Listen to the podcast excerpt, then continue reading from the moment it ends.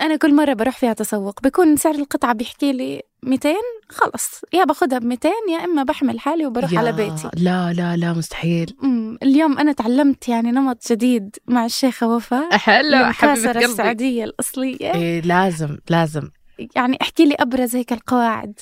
يعني شوفي أنا بتصور أنه العرب بالعموم يحبون المكاسر. وهذه النقطة هي مهارة فنية لا يقدر عليها الكثيرين خصوصا الناس اللي في جيلي.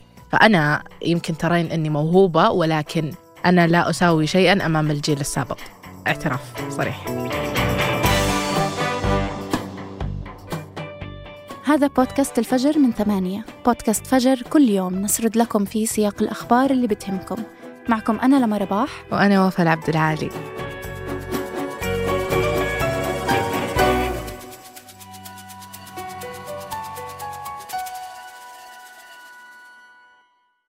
قهوة الصباح وأجود محاصيل البن المختص تلاقيها في خطوة جمل.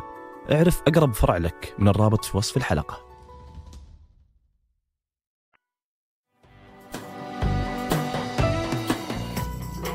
العراق الشقيق واستضيف بطولة خليجي 25 كسرت كل الأرقام في الحضور الجماهيري.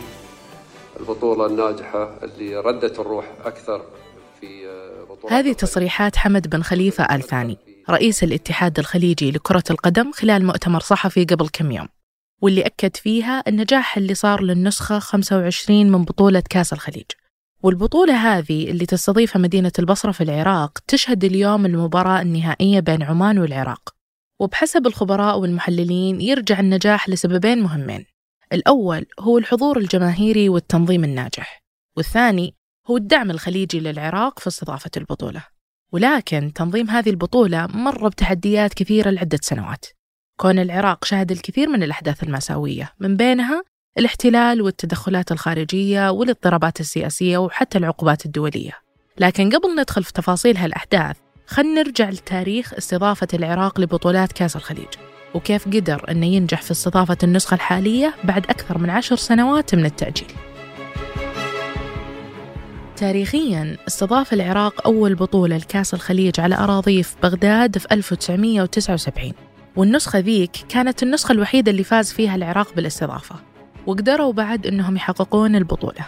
بعدها بعشر سنوات وتحديدا بعد الغزو العراقي للكويت في 1990 ومع انطلاق حرب الخليج الثانية تم استبعاد العراق من كأس الخليج وصار العراق بعيد عن البطولة لأكثر من 14 سنة. وفي 2004 وبعد سنة من سقوط نظام صدام حسين بعد الاحتلال الأمريكي وافق رؤساء اتحادات دول الخليج على عودة العراق لكأس الخليج. وبعد ست سنوات من العودة قدمت العراق في 2010 ملف لاستضافة كأس بطولة الخليج. لكن ما تم منحها حق الاستضافة في النسخ الخمس الماضية بسبب الظروف الأمنية وعدم الجاهزية فيها وبعد بسبب العقوبات الدولية المفروضة على الملاعب العراقية. ورغم أن العراق طالب بتنظيم النسخة 20 من كأس الخليج إلا أن حق التنظيم راح لصالح اليمن. والنسخة 21 من كأس الخليج فكانت في البحرين. وصار نفس السيناريو في 2014 وهي السنة اللي تم فيها نقل بطولة خليجي 22 إلى السعودية بقرار من رؤساء الاتحادات الخليجية. وبرضو تكرر السيناريو في خليجي 23 وخليجي 24 ولكن بعد رفع الحظر الدولي عن العراق من الفيفا في 2018 اسمحوا باستضافة مباريات دولية رسمية في ثلاث مدن من بينها البصرة. والتزمت دول مجلس التعاون الخليجي واليمن بدعم ملف العراق لكأس الخليج. والحكومة العراقية قابلت هالدعم الخليجي لملف العراق باهتمام وخصصت ميزانية تتجاوز 2 مليار دولار لدعم الاستضافة. وفعلا نجحت العراق في تجهيز البنية التحتية والملاعب في وقت قياسي ورغم أن البطولة تعرضت الانتقادات بسبب بعض الأخطاء التنظيمية في الأيام الأولى إلا أن الحضور الجماهيري العراقي والخليجي والتغطية الإعلامية الواسعة غطت على الأخطاء وعلى الصور السلبية اللي تشكلت عن العراق لعقود. وعموما فشل العراق في استضافة البطولة في العقود الماضية كان سببه بشكل رئيسي التحديات الأمنية والاضطرابات السياسية. وهالتحديات هذه لها جذور تمتد لأكثر من 30 عام. شهد العراق أحداث عسكرية مفصلية بعد غزو صدام للكويت في 1990 فالغزو جاء بعد أزمة اقتصادية حادة عاشها العراق بعد الحرب ضد إيران. وهي الحرب اللي استمرت لأكثر من ثمان سنوات واستنزفت ميزانيات العراق. وعموما حاولت دول الخليج إقناع صدام لحل الأزمة من خلال الانسحاب ولكن رفض صدام حسين الفكرة وقرر استكمال احتلال الكويت. وكرد فعل من المجتمع الدولي تم إطلاق عملية عاصفة الصحراء وهي عملية عسكرية انطلقت لتحرير الكويت بعد رفض صدام للتفاوض.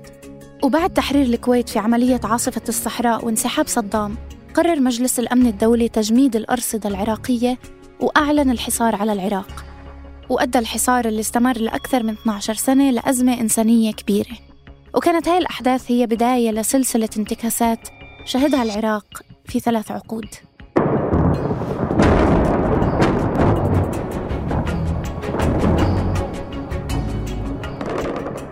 أزمات العراق اشتدت بعد الحرب في 2003 وهي الحرب اللي قالت أمريكا وبريطانيا أنه هدفها انتزاع أسلحة دمار شامل وخلفت هاي الحرب خسائر مادية وبشرية ضخمة. وتشير الإحصاءات أنه عدد القتلى تجاوز أكثر من نصف مليون وزادت التوترات والهجمات ذات النزعة الطائفية. وعانى العراق من أوضاع اقتصادية سيئة وتردت الأوضاع الأمنية بسبب الجماعات المسلحة والمتطرفة. وشهد العراق تدمير شبه كامل للبنية التحتية بعد الحرب. بما فيها البنية التحتية الرياضية. أما على المستوى الاجتماعي فشهد العراق نسبة فقر متصاعدة. فبعد ما كانت نسبة الفقر لا تتجاوز 19% من إجمالي السكان قفزت بنهاية 2021 إلى أكثر من 30% وعموما استمرت الاضطرابات السياسية والعسكرية في العراق خصوصا مع ظهور تنظيم داعش في 2006 وهو التنظيم اللي قدر يجتاح مدن مثل الفلوجة والرمادي والموصل في 2014 وضاعفت هذه الأحداث من تدهور الوضع الأمني والخسائر البشرية والاقتصادية. فبحسب وزارة التخطيط العراقية وصلت تكلفة الدمار اللي خلفوا احتلال تنظيم داعش لأجزاء واسعة من العراق لأكثر من 88 مليار دولار.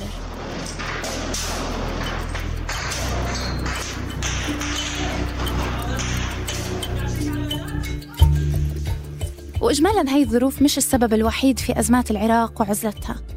فتدخلات إيران في الشأن العراقي والانقسامات السياسية الأخرى ساعدت في عزل العراق عن محيطها الخليجي. وصارت تدخلات إيران بعد سقوط نظام صدام حسين واضحة في المشهد العراقي خصوصا مع وجود حلفاء لإيران من بعض الشخصيات السياسية العراقية.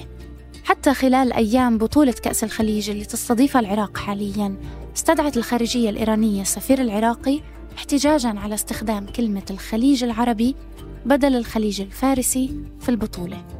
ورغم محاولات إيران تثبيت تأثيرها على سياسات العراق الداخلية وعزلها عن محيطها الخليجي والعربي أعلنت الحكومات العراقية السنوات الأخيرة عن رغبتها في تطوير علاقاتها مع دول الخليج. ومن 2017 بدأ عهد جديد من العلاقات سبق انفتاح دبلوماسي ما شهدته المنطقة من أكثر من ربع قرن. هذا الشيء تمثل في زيارات مهمة بين العراق ودول مجلس التعاون الخليجي خصوصا السعودية والإمارات وقطر. وأثمرت هذه اللقاءات عن اتفاقيات مهمة من بينها إنشاء مجلس تنسيقي سعودي عراقي لتطوير المبادرات واللي كان من نتائجه إعادة تفعيل الخطوط الجوية بين بغداد وجدة بعد توقف أكثر من 27 سنة. وعموما دعم دول الخليج للعراق امتد للرياضة خصوصا في آخر أربع سنوات. فالمنتخب السعودي شارك في لقاء ودي مع المنتخب العراقي على ملعب البصرة في 2018 وكان الهدف من المبادرة كسر الحظر اللي كان مفروض على ملاعب العراق من 33 سنة. وساعد كسر الحظر في إزالة الشكوك حول قدرة العراق على استضافة مباريات دولية خصوصا بعد ادعاءات تشير أن العراق ما عنده الإمكانات في تنظيم كأس الخليج.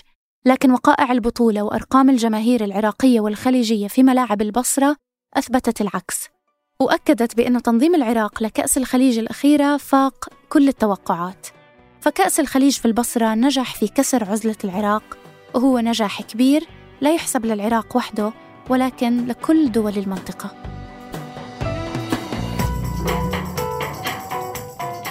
وقبل ننهي الحلقة هذه توصيات لنهاية الأسبوع.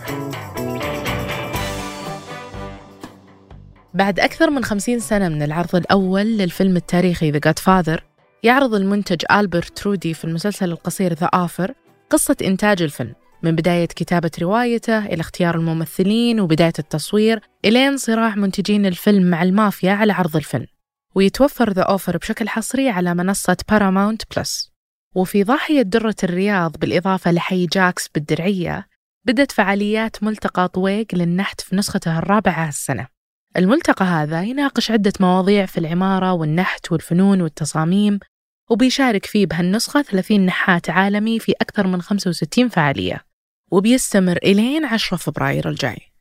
وفي منصة معنا يناقش معاذ العميرين في مقالته فضيلة الانحياز التحديات والمعضلات الأخلاقية اللي تتكرر علينا يوميا في المستشفى. وبالتحديد تحول العلاقة بين الطبيب والمريض إلى علاقة روتينية إجرائية تغيب فيها أبسط احتياجات التواصل بينهم.